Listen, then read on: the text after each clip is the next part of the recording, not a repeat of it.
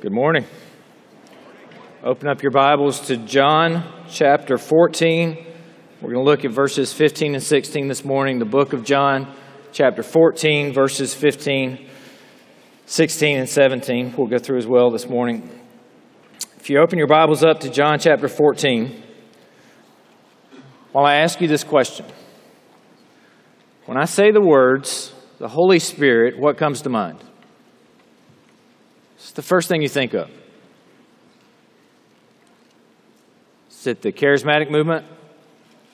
Is it speaking in tongues? Is it baptism of the Holy Spirit? Is it the leading of the Holy Spirit? What comes to mind when we first think about the Holy Spirit? We believe, as conservative evangelicals, in the doctrine of the Holy Spirit. We understand that the Holy Spirit is the third person of the Trinity. We've already talked about that earlier this year. We've talked about the message of how the Holy Spirit is divine. I've given you some verses on that. But I think far too often, especially in conservative circles, we don't talk about the Holy Spirit nearly enough because, frankly, we're afraid of what it might lead to. When we talk about the Holy Spirit, we're afraid that all of a sudden somebody's going to jump up, start speaking in tongues, and run down the aisle and want to slay somebody in the Spirit, right? And don't do that today, okay?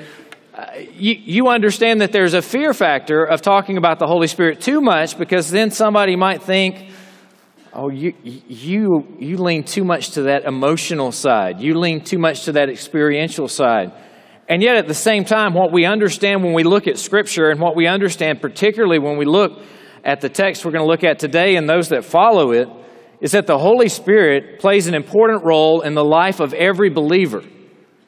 The Holy Spirit is what the Lord has given us upon Jesus' departure to live within us, to guide us, to direct us, to convict us, to comfort us. The Holy Spirit draws people unto salvation. The Holy Spirit has inspired the text of Scripture itself. The Holy Spirit should play an important role in our life, and yet we very rarely talk about the Holy Spirit.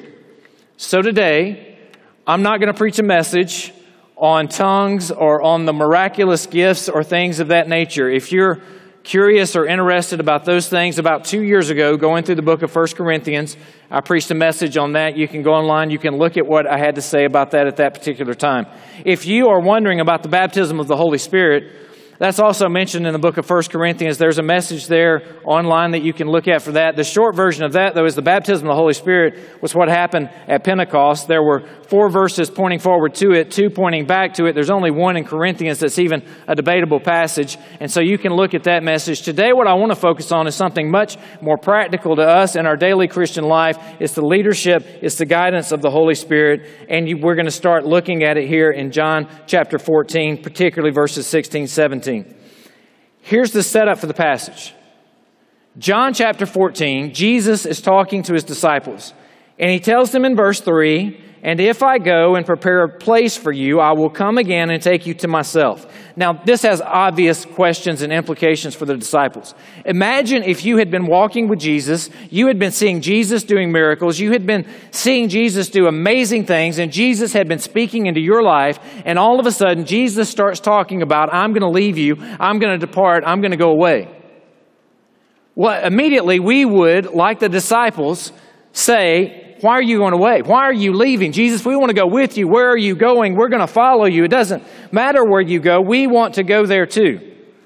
And Jesus says to them, I'm going to prepare a place for you and I'll be back to you. And, and Thomas answers him and says, Lord, we don't know where you're going. How can we know the way?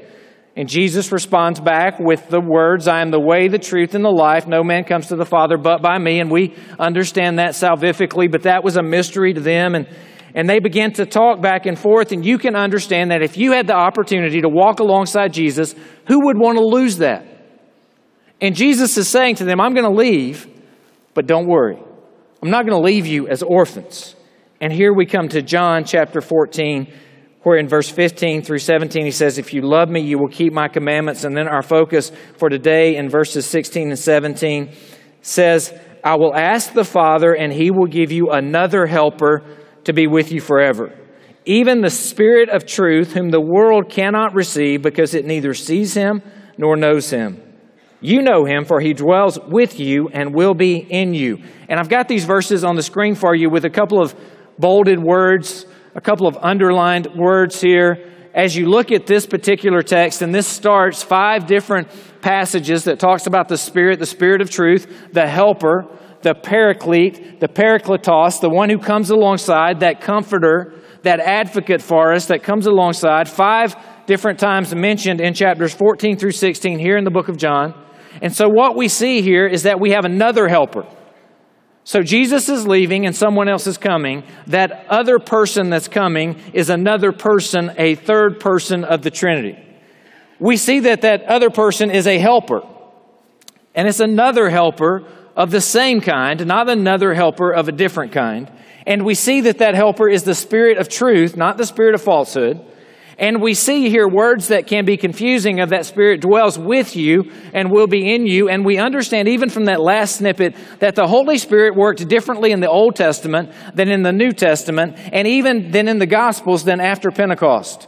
So we read in the Old Testament about how the Holy Spirit would come upon somebody. The Holy Spirit rushed upon Samson and he did something. The Holy Spirit came upon someone and they did something. The Holy Spirit departed from Saul. And sometimes we think in our minds, how does that work? Does that mean we can lose our salvation? And the answer is no, you cannot lose your salvation. But in the Old Testament, the Holy Spirit would come upon and then perhaps depart. In the Gospels, the Holy Spirit is often discussed about being with you and then in the, or being a dwelling around you or with you. And then after the fall of Pentecost, it talks about the Holy Spirit dwelling in us, so that each one of us that has repented of our sins and put our faith in Christ has the Holy Spirit, God, the God, the power that raised Jesus from the grave, living within each one of us.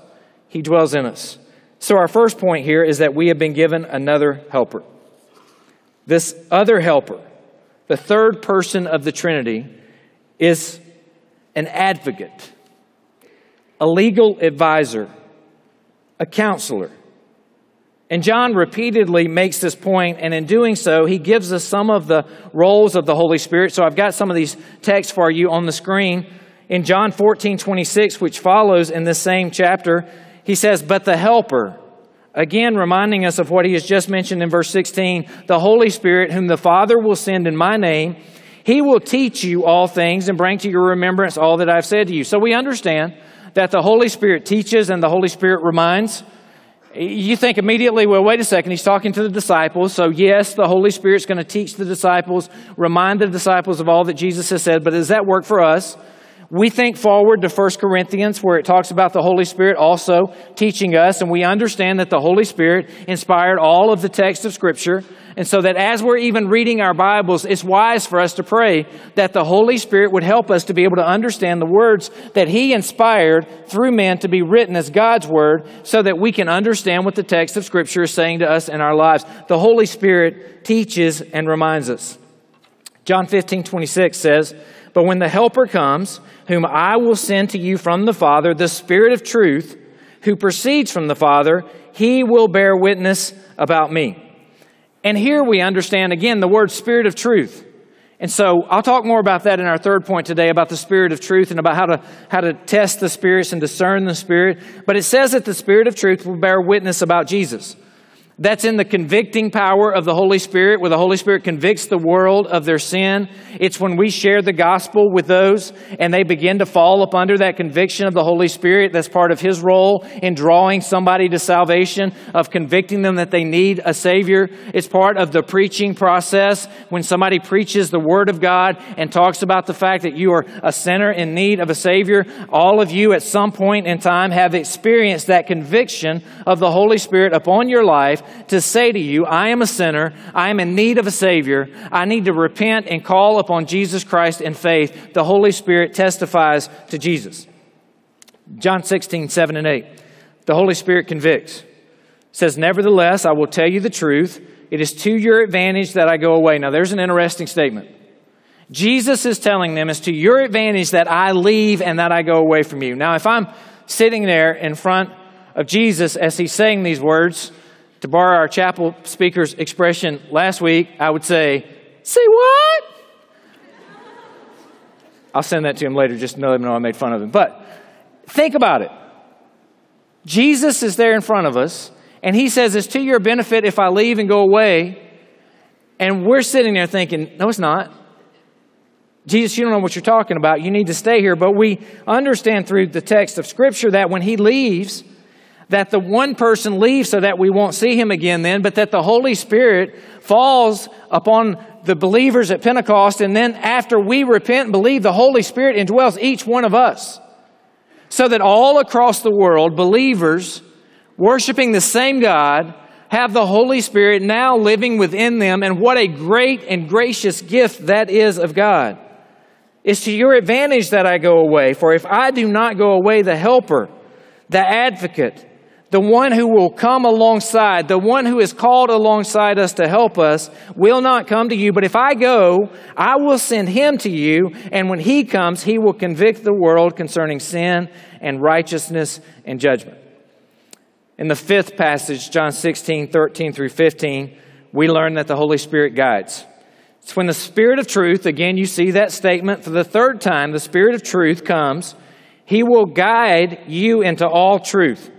For he will not speak on his own authority, but whatever he hears, he will speak, and he will declare to you the things that are to come. He will glorify me, for he will take what is mine and declare it to you. And there is a theological point made often here about the fact that the Holy Spirit's purpose and role is to glorify Jesus, to exalt Jesus, to lift Jesus up. And so that's sometimes it's why you don't see people singing songs directly just about the Holy Spirit because it's the third person of the Trinity. His role is to exalt Jesus. You can take that too far, but you see that the role of the Holy Spirit here is to glorify Jesus, and, and you make that point, but you also see that the Holy Spirit guides. Now, how does the Holy Spirit guide? Now, there are some people in the room right now with us that have been walking with the Lord longer than I've been alive, longer than you've been alive. And I would encourage you to take advantage of opportunities in classes as you're talking to professors, in coaching situations, as you're talking to your coaches, as you're learning to, to play instruments, as you're meeting with student life uh, personnel, as you're walking through this campus and you're seeing people, to ask them the question Talk to me about your Christian walk. Talk to me about what I can learn or what I need to know to be able to walk with Christ. I've been a believer for a while now, and what I have learned in my time is that over time I grow more and more sensitive to how the Holy Spirit guides and how the Holy Spirit leads. And I'll come back to this again, but I want to tell you that the Holy Spirit is the one who inspired this book, inspired the writers who wrote this book, so that this book is called the very Word of God. And the Holy Spirit will never guide you to do something that's in contradiction to this book. Let me say that to you again. The Holy Spirit will never guide you to do something in contradiction to God's word. So, when I was serving in a former position, I had somebody that came to see me and they sat down across the table and they said those lines that you've heard before I married the wrong person. And then they said this they said, God told me I need to get a divorce and go find the right person so that I'll be happy. Really? That's what God told you to do. That's what the Holy Spirit told you to do is that you're supposed to leave the person. You made a covenant commitment before God in a local church, before mankind, to say, I will be with you till death do us part. You're now saying to me that God has told you this. And we need to be careful when we say God has told us certain things, especially when they contradict Scripture. And that's where we'll get to testing the spirits at some point in time. How does the Spirit guide us? I think in different people it happens in different ways, so there is no one way. We see different filling and different guiding of the Holy Spirit. Even in the book of Acts, you see examples of where the Holy Spirit refused to let somebody go to a certain place. He forbid them from preaching in certain locations that they desired to go to. And so sometimes the Holy Spirit will close doors. It will just slam doors shut so that we can't go through certain doors. And some of you will experience that. Certain places that you want to go to school in graduate school or something, the Lord will close that door. Certain internships that you think this is what I really want to do, the Lord will just close that door. And through those closings of doors, the Holy Spirit may be guiding you to the right process. And so you don't take a closing of a door as, as rejection or as something that is against you personally. Sometimes we take that just as the Lord's guidance that He wants us in another direction. Often in my own life, the Lord has used Scripture and the Lord has used my wife, which I'll talk about just in a minute, to help guide me and direct me in my own personal walk with Him. So, just some real life examples. This past weekend, On Saturday night, we were at the men's basketball game, and congratulations to the guys. You had a great game, did a great job on senior night winning. You can applaud for that, even though we're in the middle of the sermon. I don't mind that. And by the way, thank you all for coming out. We had an incredible crowd 1,400 people at the basketball game this weekend. So thank you all for being there and supporting. That's pretty awesome. We were trying to get 520 by 520, and you guys blew that away a long time before that. So I'm at the basketball game. I get home. I go home, and I can't find my dog. Looking for my dog. My dog's in the backyard. My dog has had a stroke. It's called vestibular, old dog vestibular disease. It's where their inner ear and their brain's not connecting right. My dog is laying in the backyard, cannot move its left side. And so my wife begins to, to freak out, which is just what we do because we treat our dogs like kids. And so I'm carrying like a 75 pound dog that's been in the mud into the house to try to get the dog cleaned up to get the dog to the vet. And so that's like a 2.30 a.m process from start to finish since we got home from the ball game. And i'm talking to my daughter and you guys know our other dog died last semester. And my daughter is upset and she's sitting on her bed and she's crying. And i'm saying to her you know as you lay down to go to sleep just tell god about it. Just talk to god. Her response to me as an 11 year old was god already knows i said yeah he does but prayer is often us telling God things so that God can tell us things and change our own heart and our own mind. God knows. We're not telling Him because He needs new information. We're telling Him because this is the relationship with a living God. And she goes to bed, and, and I go downstairs and I begin to work on today's message, which I feel woefully unprepared to present, but ill prepared to present. But I'm downstairs working on that at that point in time. My daughter comes down the stairs and she says, Can I show you something? Well, it's, it's probably 12 o'clock at this point in time. Her bedtime's 8.30. And she comes down and I said, come on, show it to me. And she brings her Bible and she said, I, I prayed and I decided to open my Bible and read it. And this is the passage that I opened my Bible to. And she shows me a passage that talks about animals and humankind out of Ecclesiastes chapter 3 and talks about how all die and all of this is in that chapter. And she says to me, What a coincidence that I opened my Bible to this passage after praying about what's happening with our dog. Now, you know what I said to her after that, right? She got a, a, she got a daddy version of a theological lecture on there are no such things as coincidences in life. This is the fact that the Holy Spirit, in His divine providence and sovereignty, allowed her to experience that God is an active and living God in life, and even an 11 year old's dog is important to God. That's the God that we serve, and you have experienced that at some point in your life, I suspect. She goes upstairs, she comes back down 20 minutes later, and 20 minutes later, she's got tears in her eyes. I don't have a clue what's going on or what's wrong. And so I say, Come over here and let's talk. And she comes back to me and she says to me, You know, I was upstairs and after I read my Bible and I was praying, I just started singing. And I started singing that song, Lord, I Need You. And she said, At that moment, I felt like the Lord was saying to me, now you understand what that means, but she said, I felt like the Lord was saying to me, everything's going to be okay. And she said, I, I, can't explain it. I don't know. I don't know what it was like. This is not some out of body charismatic experience. Don't get that. It's just a peace. It's what we're talking about. All right, in good conservative evangelical terms, we're safe here. and and she and she expresses it to me, and she she looks at me and she says, "I can't believe I ever doubted God was real." This is an eleven year old who is expressing regret that she ever doubted God was real.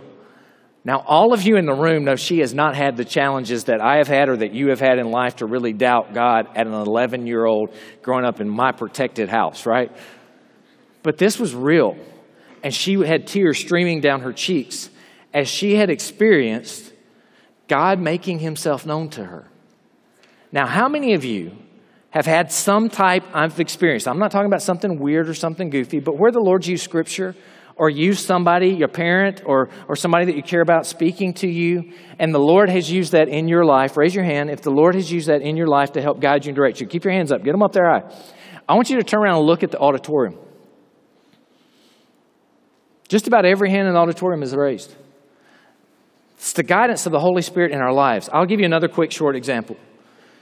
So we're making the decision of whether to come to Cedarville or not. We're, we're in Fort Worth, Texas, and we loved it, and we, we loved the ministry there. And I played intramural basketball and flag football and did all kind of fun stuff and, and able to hang out with students as part of the job. And that was just a blast for me. Loved it. We lived right across from campus. I walked out my front door, walked across the street. I was at the music school, 300 more yards, and I'm at my office. Great opportunity for service and ministry. And so we're in that interview process, and I'm praying to the Lord in a hotel room one morning before I go to an interview. And I'm praying, Lord, I need to know. I need to have a peace. I need, I would love to have a scripture passage, Lord, that you would just grant to me so that I would know this is your will for, for our lives. I would have comfort if I'm going to move my family and make a big life changing decision. And I'm sitting in a hotel room and in that hotel room, I read my quiet time. I have a, a, structured quiet time where I go through the Bible, Old Testament, New Testament, Psalms, and Proverbs every day. And I was praying, Lord, show me something in my quiet time today that, that would speak to me. And He often does that. But on this particular day, I read my quiet time and, and I was distracted. I was thinking about 18,000 other things and I got nothing out of my quiet time at all. You ever been there? You ever had that happen? Yeah. Nada.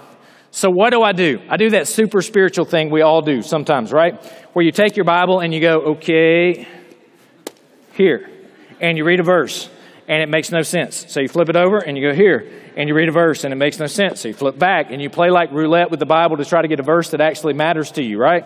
That's not the right way to do it, by the way. So I'm, I'm sitting in the chair in this hotel room, flipping back and forth, trying to find passages that would speak to my heart that morning and all of a sudden, my phone begins to vibrate on this nightstand right beside where I'm sitting in the chair.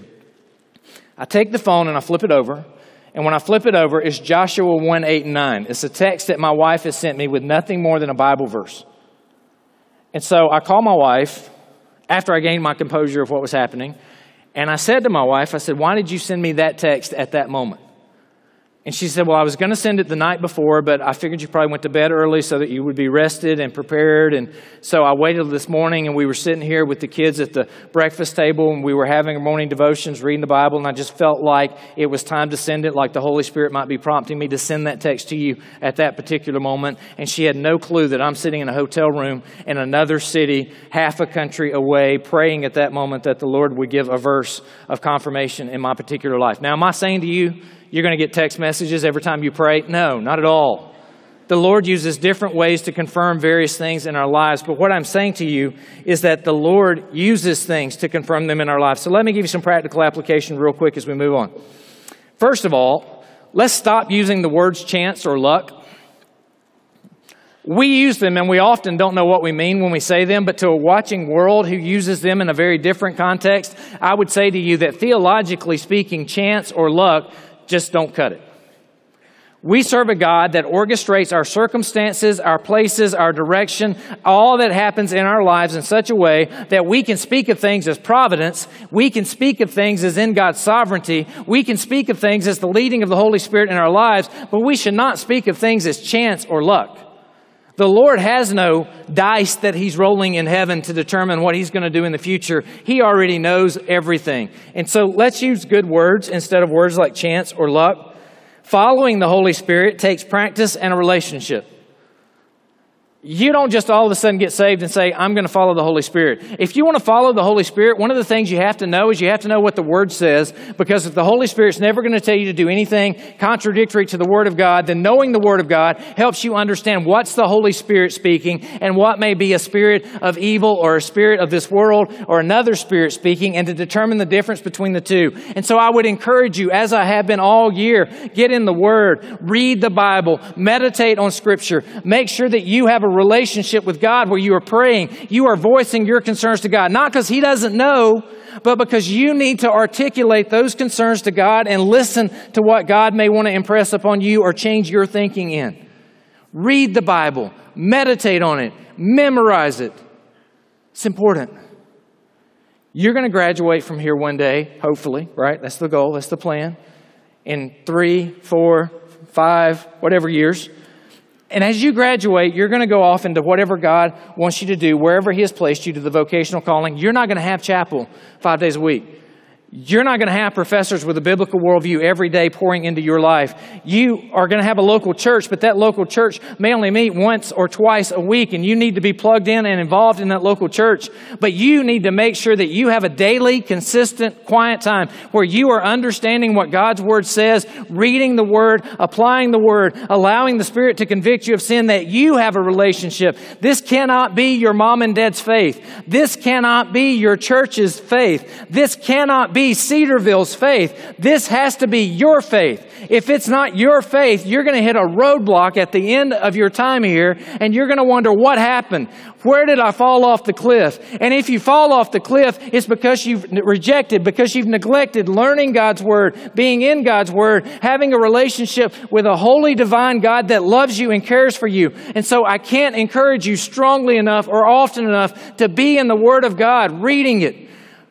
Class, New Testament, Old Testament reading is for class. That is your academic life, that is not a substitute for reading the Word of God personally so that it, you look at what it's saying to you.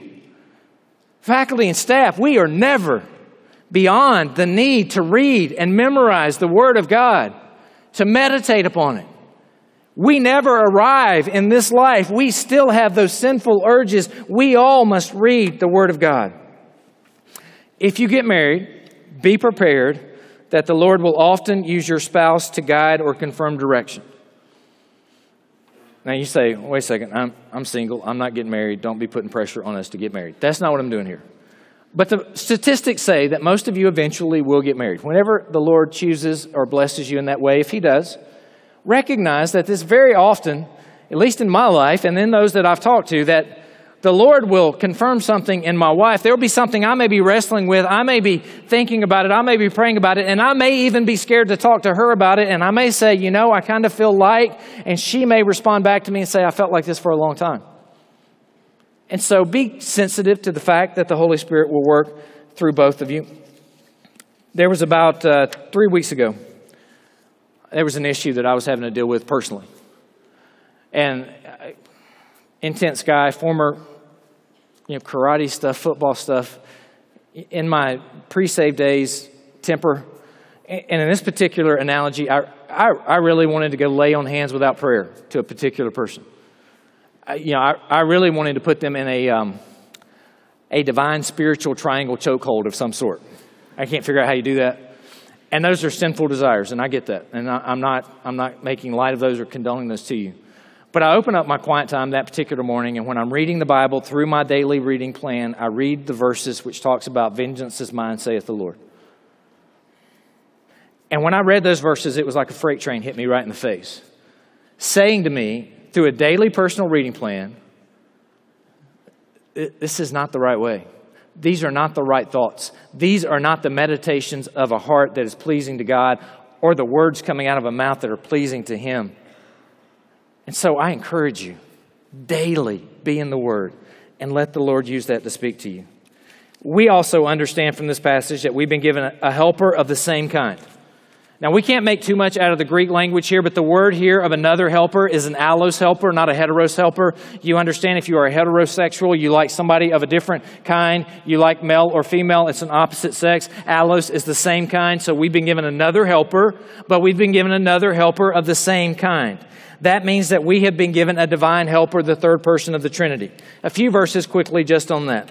Acts 5, 3 and 4 says, But Peter said, Ananias, why has Satan filled your heart to lie to the Holy Spirit, to keep back for yourself part of the proceeds of the land? While it remains unsold, did it not remain your own? After it was sold, was it not at your disposal? Why is it that you have contrived this deed in your heart and you have not lied to man but to God? Here in this verse, you see that lie to the Holy Spirit is equated to lie to God. You understand that that indicates the divine nature of the Holy Spirit. I've had conversations with some people at times who come from conservative evangelical backgrounds. They'll ask the question Is the Holy Spirit really a third person of the Trinity? Or is it just like the Spirit of the other two and we really don't need to think of it as a Trinity? It's a Trinity. You have verses like this. You have verses like Matthew 28 19, where it says, there, Go therefore and make disciples of all nations, baptizing them in the name of the Father, the Son, and the Holy Spirit. You have verses like 1 Corinthians 3 16. Do you not know that you are the temple of God and that the Spirit of God, the Holy Spirit of God, dwells in you? You have verses like Acts 28 25. So when they did not agree among themselves, they departed after Paul had said one word. The Holy Spirit spoke rightly through Isaiah the prophet to our fathers, and this indicates the Holy Spirit's activity of inspiring even Isaiah in the Old Testament as he was speaking as a prophet, and so we understand the nature of the Holy Spirit there as part of the Trinity. We've already discussed this, so I'm going to move quickly to the third point, which says to us we have been given a spirit of truth. we have been given a spirit of truth, whom the world cannot receive. Why is it that the world cannot receive the spirit of truth? It's because they have rejected the truth of the gospel. As they reject the truth of the gospel, it makes us fools on this earth because they look at us and think that is foolishness for you to believe in those things. And yet we have the spirit of truth. We should then understand that the spirit of truth is not a spirit of falsehood. And that by very defining, by defining the spirit as the spirit of truth indicates there is a spirit of falsehood, a spirit of evil, a spirit of wrong. So what do we do? 1 John 4 1 tells us, Beloved, don't believe every spirit, but test the spirits to see whether they are from God, for many false prophets have gone out into the world. So we understand from this that we should test those spirits. We cannot pin the Spirit down and give you a list of all of these things must happen in order for it to be truly of the Holy Spirit. But there are some general tests that we can take to indicate the work of the Holy Spirit in our lives or the work of the Holy Spirit in the world. For example, think about a $100 bill. You ever held a $100 bill? How many of you have held a $100 bill? All right, I am prepared. I brought one today. I'm not giving it away, but I brought one today. A $100 bill. All right? And I have some pictures for you on the screen. How do I know that this is a true $100 bill? Well, there's one way to know is the stripe that's right here down the middle of the $100 bill. That stripe, I have a photo for you on the screen. If you look at that stripe, it's got a holographic image of 100 all the way across it. They put that in there as a security measure so that you would know a $100 bill is a $100 bill and to make it harder for people to counterfeit a $100 bill. You can also look at the bell that's at the bottom of the $100 bill. This bell, under certain light, the uh, inkwell, the Liberty Bell inside the inkwell will turn a green color, and you can see it up here on the screen, that it changes color from being similar to the inkwell to having a different shade, and it also happens on the 100 that's in the right corner. I don't have a clue how they did that, but they did it so that you would know a real $100 bill from a fake $100 bill. They also have raised printing. If you were to feel the shoulder of Benjamin Franklin, you couldn't see it, but you can feel with your thumb the texture as you go across that shoulder that it is raised printing so that they can make sure it's a $100 bill. There are other things such as showing the back of the building rather than the front of the building, which would have forced them to change their plates. And, and they have other measures in here that they've gone to as well. But if somebody were to tell you that's a fake $100 bill, and that's what they told you, and you said, How do you know? I just know. Well, maybe they're right because they've handled a lot of $100 bills and maybe they were able to tell a fake $100 bill. But there's some evidence that we can look at that helps us determine a real $100 bill from a fake $100 bill. So, how is it that we know the spirit of truth from the spirit of the world? Here are four things that I want to give you that will help you discern it and discern it in this life. And these four things, some of them can be found there in that First John passage, others throughout the rest of the New Testament. First, the spirit and the word. I made the point before, the point arises again that the Spirit will not contradict what He has inspired to be God's Word. So, how do we know what the Holy Spirit is telling us to do? We should check what we're sensing or what we're feeling by what the Word says. And the Holy Spirit will not tell you to do something that violates this book. The second one, the Spirit in Christ. That first John passage that tells us to test the Spirit says that anything that, that says that Jesus has come in the flesh, anything that says that Jesus is Lord, is of the Lord. Anything that says that Jesus is not Lord is not of the Lord. You can very quickly know that something is not of the Holy Spirit if it's not exalting Jesus.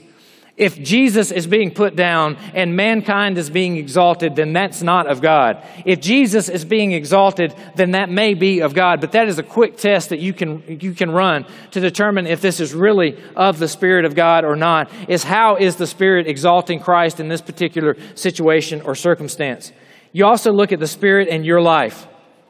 In the Spirit in your life, we understand that 1 Thessalonians 5:19 tells us don't quench the spirit.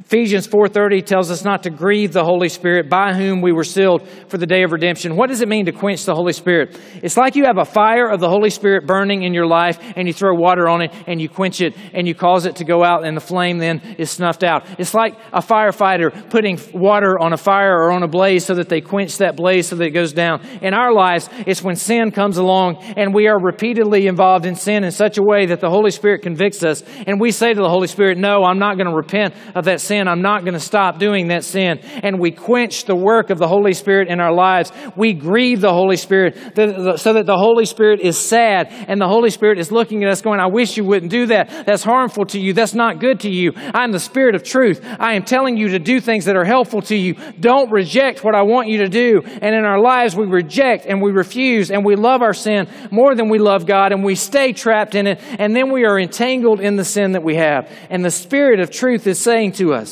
get rid of that stuff.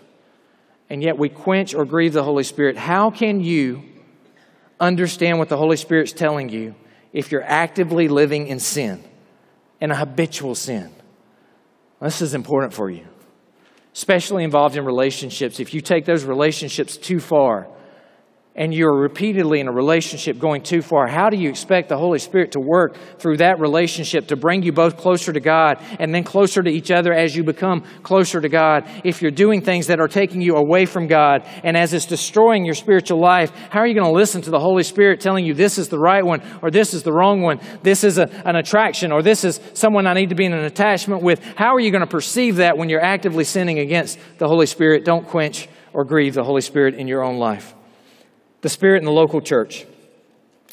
I would say to you that as soon, I would say to you even now, but definitely after graduation, because I understand it's hard as you move back and forth from semester to semester. But even now, be plugged into a local church, serving in a local church with people who can speak into your life. The local church is the church that God died for. He established the church. The church is the bride of Christ. It's not chapel, it's Cedarville, it's the church. You need a local pastor. You need members. You need people speaking into your life. You need people who are pouring into you. Ladies, you need older ladies that are pouring into you. Guys, you need mentors that you can look up to and talk to be involved in a local church. Involvement, membership, service in a local church will help you as you stray. Somebody will say, Don't go there. That's not a good thing. You have somebody to pray for you and to support you. And so be an actively involved member in the local church. And that will help you sense the Spirit's leading in your life. What I ultimately want you to know is that the Holy Spirit is alive and active and the power of God lives in you if you have repented and believed. Allow the Holy Spirit, as Romans talks about, to lead you and to guide you. Trust that the Holy Spirit is the Spirit of truth. Know God's Word so that you will know what is truly of the Spirit of God and what is not, so that you will be able to live a life for God's glory and for His honor. Read the book.